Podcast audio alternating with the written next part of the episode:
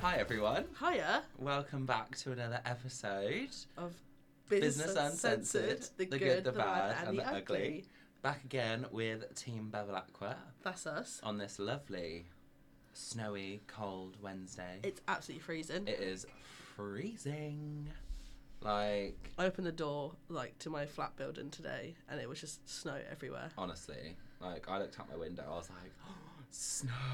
I looked out my window because it backs into a courtyard. There was yeah. no snow, so I was like, "Oh, okay, it's fine. It's just cold." Then I went out of my actual building, and there was snow just everywhere. yeah, yeah. I'm wearing like four layers because it's just so cold. Literally, it is freezing. Speaking of winter, I cannot believe it's nearly 2023. I know Christmas is like two weeks away. Two weeks away. That's scary. near enough. it's gone really, really fast. so quick. Like the snow this morning has made me realize like we're like deep into December now, I know. and like, yeah, Christmas is two weeks away, but New Year's is three weeks away. I know. It has gone very fast. It's crazy. But yeah, I feel like everything has just gone so fast this year. Like even this past like two or three years has just been like an absolute blur. Yeah, I don't know where the time has gone. Like I just can't, I, I swear I just can't remember anything. I feel like my time management has definitely just completely gone out the Yeah. window. Absolutely, especially when it's come to like this part of the year, I feel like I'm just thinking about all my friends and family Yeah. and just like completely not even thinking about myself. Yeah.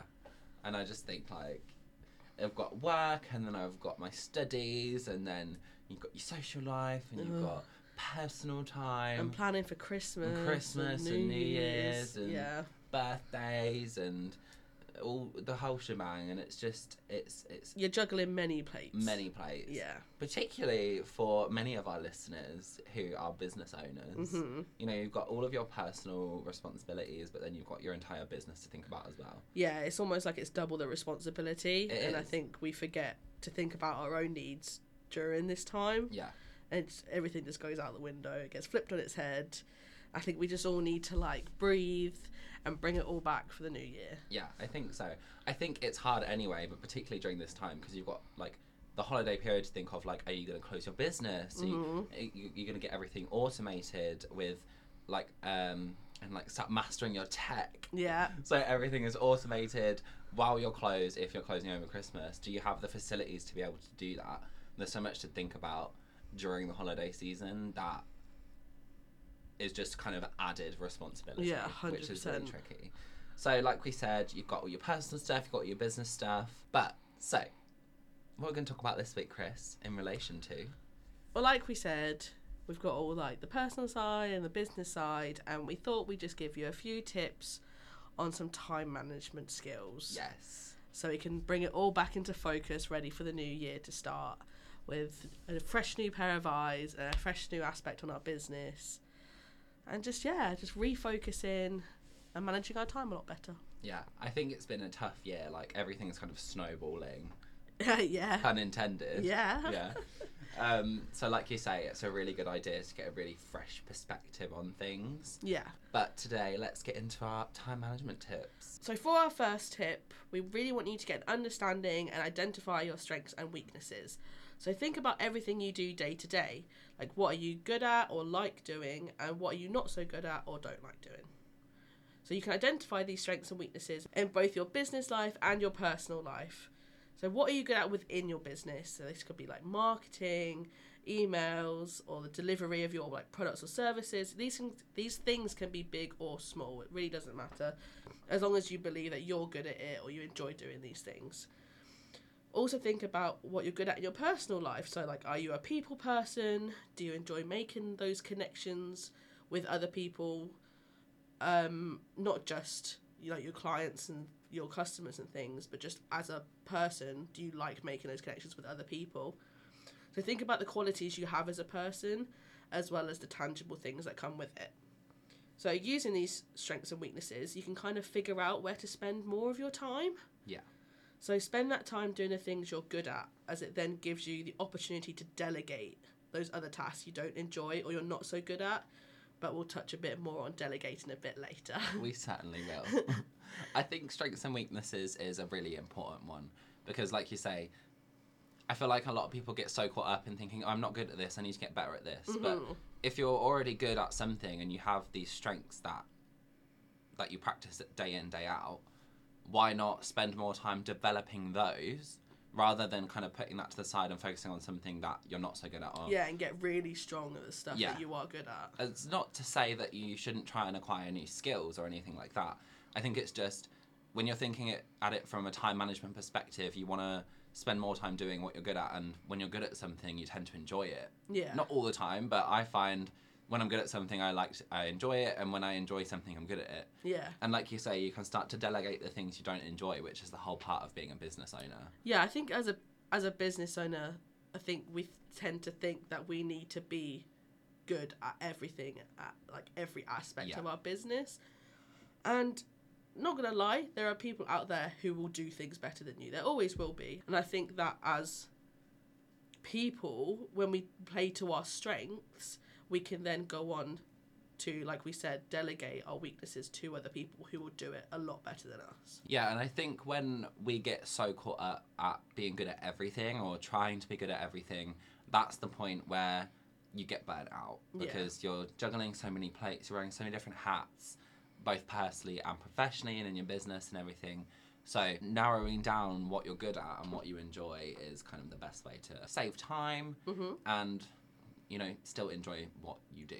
Yeah, completely. So, moving on, uh, the second tip we have is to kind of set yourself some limits. So, this is another great way to improve time management skills. And when I say setting yourself some limits, it's kind of um, setting time limits for certain tasks. I know this is something I've definitely done in the past. So, you may notice that when you set lim- uh, when you set time limits for certain tasks, you might notice that things are taking you a lot longer than you'd like or than you'd expect. So when I first started out in the industry and doing blog writing and things like that, I would spend so much time doing one blog because I was like, it needs to be perfect. It needs to have this, that, and the other. But really, nothing is perfect. Like done is better than perfect, like we always say. So I then would start setting myself a time limit. I'd say, okay, spend X amount of time researching, spend X amount of time planning, spend X amount of time writing it up, and then publish it. Do you know what I mean? So I think it's also important to make sure these time limits are realistic in order to actually finish what you're trying to do. Like I wouldn't say, okay, I need to finish this blog in an hour because potentially I could do a blog in an hour, but if I were to do a blog in an hour, it probably wouldn't be very good quality. It wouldn't be very well researched. So it's about um, setting these limits realistically. I mean, maybe you're a bit like me and a bit of a perfectionist. like, do you nitpick at your own work until it's as perfect as possible? I know I've used to, I still do it sometimes Oh, now. I do it all the time. I know you do it all the time. I was, that was going to be my next point. and I think it's so common, not only with business owners, but also with creatives. Mm-hmm. Like within this industry, we're creative people. Like I'm creative, you're creative in so many different ways. So I think, and because creativity, for me anyway, it's so personal, I want it to be as perfect as it possibly can Yeah. be. Because your creativity, your outlet is your thing you know you want it to be good and if you're presenting it to the world and you're putting it out in front of people you don't want to be judged for that Yeah, and I definitely think setting realistic timescales is like that's a, such a good tip because I tend to overestimate myself. I think yeah like I'll say, oh, it'll take me an hour, and then like two hours later, I'll still be there because I'm constantly like nitpicking Yeah. what I can do better and things like that. Like you don't want to get to the end of your time and realize that it's only half done yeah because you've spent all your time nitpicking. Like I think just getting it out there as the be- as best as you possibly can, reviewing it, but not like making so many changes to Yeah. the point where you think it's perfect. Because I don't think anything's ever going to be perfect. It's You're always going to find flaws in things. yeah So I think setting those realistic timescales to actually get it done is such a good tip. yeah definitely and uh, i think within the time scales like you say kind of reviewing what you're doing but one of the things that i always did and i did talk about this in a previous episode is to do it all first and then make the edits after. Yeah. because when you're spending time making edits as you're going that's taking up so much of your time. Whereas if you just get it all in front of you you'll realize a lot of it probably doesn't need the edits that you think it does. Yeah. because when you see your piece as a whole whether it be a design or a piece of content or whatever you do it often makes a lot more sense than when each section is on its own. So i tend to go through at the end and then make edits and it saves a lot of time but if you are a bit like us and you're a bit of a perfectionist then it's going to take up so much time, like I've said. Remember that done is better than perfect. I will keep drilling that because it's true. But yeah, like I said, for example, if you're writing a blog, maybe give yourself however long it might take you. So if if you're a bit less experienced, might take you a bit longer. Give yourself that extra time to do it. But as soon as you've hit that end point, stop yourself. Like don't let yourself keep going through and changing a load of things because it's going to take up even more time that you could be spending doing something more productive, Yeah. basically. So, moral of the story set yourself some time limits. Don't be going over, but make sure they're realistic. Mm-hmm. So you've set yourself some time limits. You kind of realize how long things are taking you. Now it's time to start time blocking. Certainly is. So time blocking can help you organize all of your tasks and events so you can keep everything in order and keep yourself like in the now. So after figuring out how long each task will take you, write a list of everything you need to get done in a regular day or week and how long these things will take you to complete. So with the time limits, you kind of already have an understanding of how long things will take you. So we recommend kind of planning weekly just so it kind of allows you to be as in control as possible. So once you've figured out how long tasks take you, you can start to block it out each day for the whole week. So then you're organized, you can kind of understand where your time is kind of going and what you're spending the most time on or the least time on and where your you want your skill sets to lie really. Yeah, and I, I think time blocking kind of goes hand in hand, like you said, with the time limits because Yeah. you're kind of setting yourself that limit, but it's also about consciously recording how long things are going to take you. I know it's definitely helped me. I know one of the things that we do is with our 24 7 planner, we get people to plan out what their ideal week looks like Mhm. and then what their actual week looks like Yeah. and we get them to time how long things take them. So then by doing that, you can start to see, hang on a minute, this is actually taking way longer than I actually thought. So a social media post might take you like an hour, maybe. Uh, but you think it takes you 20 minutes. So you think, oh, it's okay, I'll just sit down quickly and write this post or two. An, An hour, and a half, later. two hours later, It's still there. you're like, oh, I've just used all this time writing the social media post that you could have been doing something else. Again, another example of where you could delegate. If that's not necessarily something you're good at or enjoy or it takes you a lot of time, that's something you could delegate. But I think time blocking definitely allows you to, like you say, have a lot more control over your week, um, manage your time much more effectively, which is the whole point of it. I think it keeps me motivated more than anything. Yeah, Because then I know like exactly where my work is going. yeah, If you know what I mean. Like if I'm setting like time blocks, like so this hour I'll do this and this hour I'll do that. I'm quite competitive, so it's almost like I'll be trying to beat the clock. yeah, So it keeps me like on my toes and like gives me like I like we said before time scales on how long to do things and stuff. But I think it's it's so good to have that block of time dedicated to that one thing. You can just completely focus on that, and everything else is being pushed into the background, and you can focus on that one thing because. I don't know, you could be doing that task later on. Yeah. But you don't want to think about that right now because you're writing a social media post or creating a free resource. It it kind of just makes you so focused and hone into that one thing that you're doing. I think it's just really good to have that. Yeah, I think it gives you that clarity as well because I, I know when my to do list is just spilling out of my notepad that uh, it's just like like mind blowing. I'm like, Yeah. where do I even start? But with the time blocking, it gives me that clarity. Okay, this is what I need to do then. This it just helps me, like I say, manage time better, but also organize things Yeah. both on paper and in my head, and just overall boosts a lot of productivity. Yeah. So another thing you can do to really help you with effective time management is to organize your tasks into different categories. So categorizing all your tasks, categorizing your to-do list, your never-ending to-do list uh, as a business owner will help you kind of prioritize what you need to do so you can get the more important or urgent things done first. So you can split your tasks into four main categories. These are urgent, important, like to do, and delegate.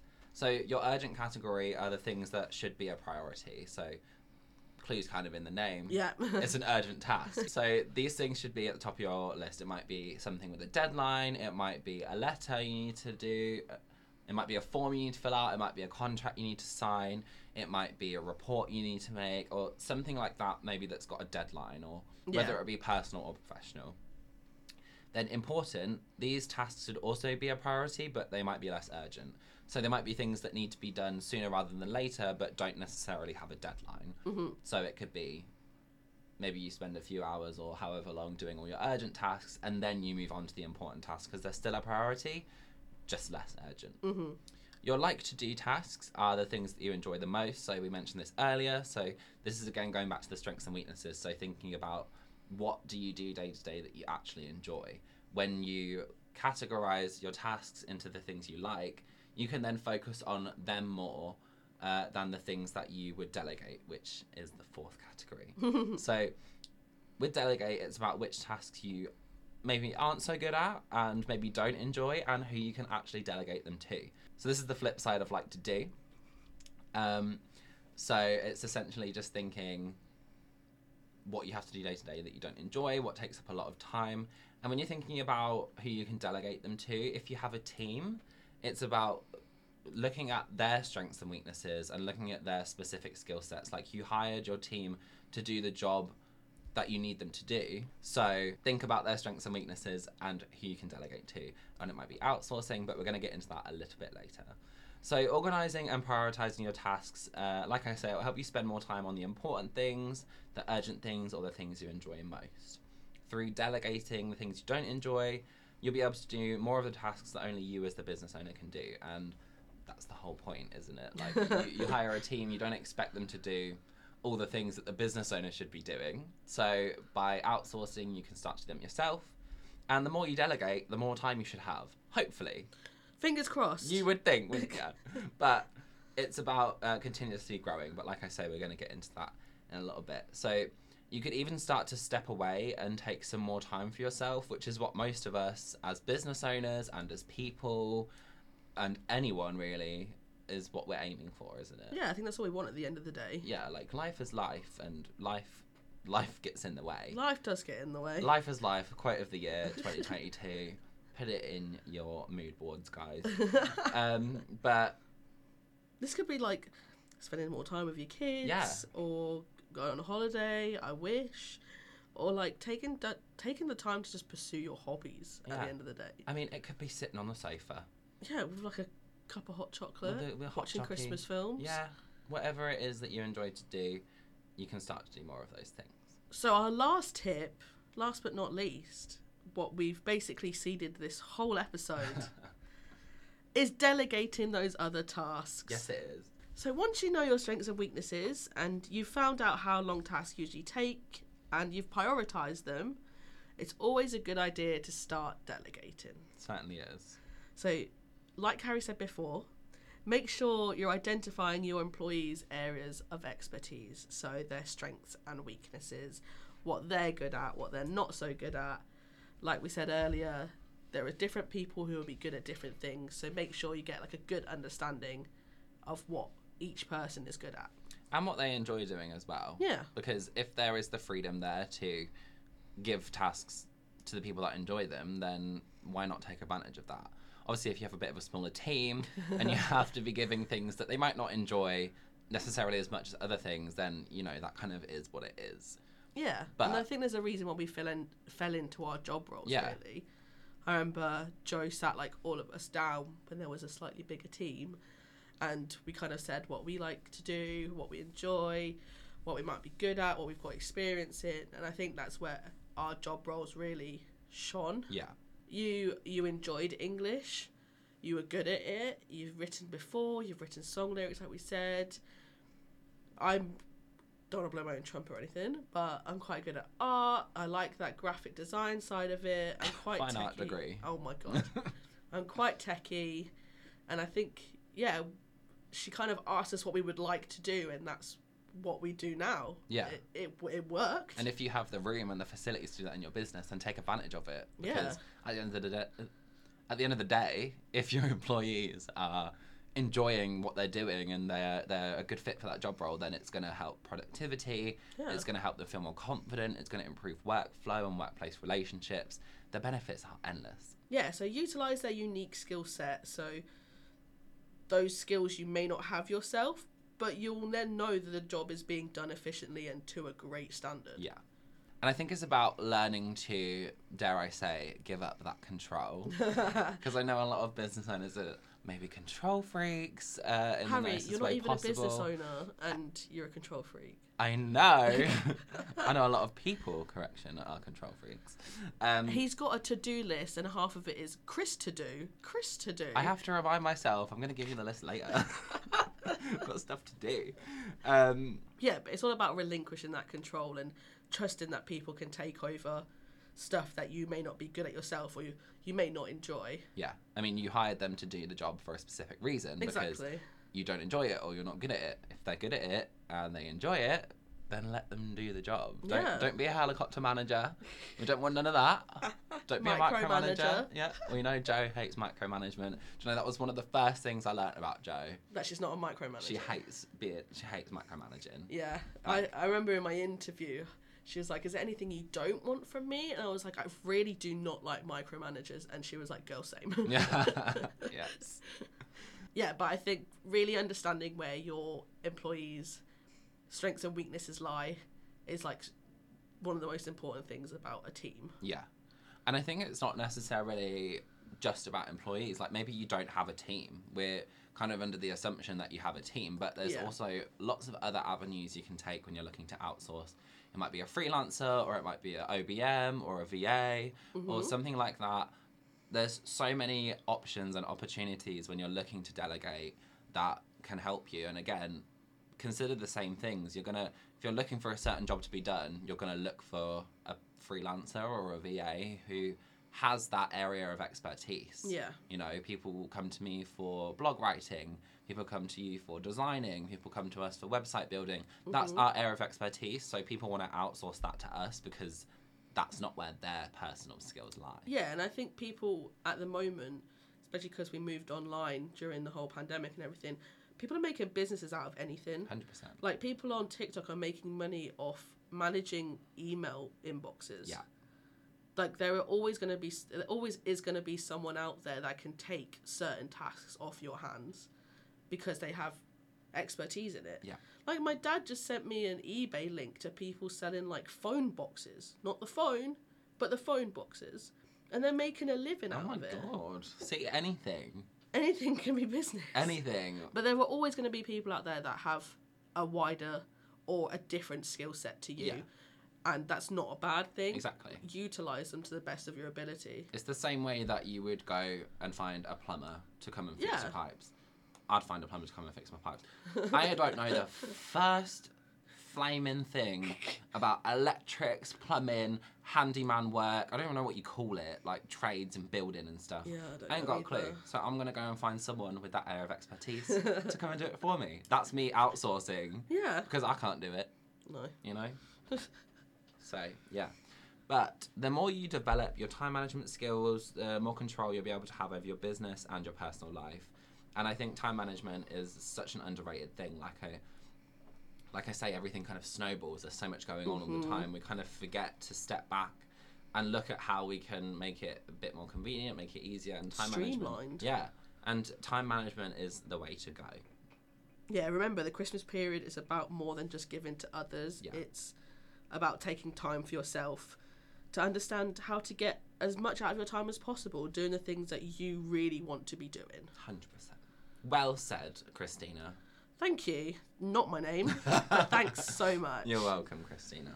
so, um, I think that is all we have for this week's episode. Yes.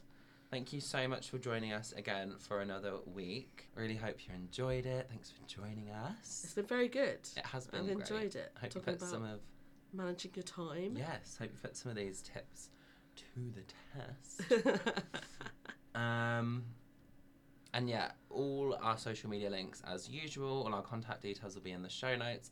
And do not forget, we are holding an SEO workshop on January 12th, 2023, where we're going to go through SEO, search engine optimization, everything, everything, everything. I'm not going to babble on about it again, but the link to that will also be in the show notes. Um, you can find all the information on the Eventbrite page. So, Thanks, guys. yeah, we'll see you next week. See you later. Bye. Bye.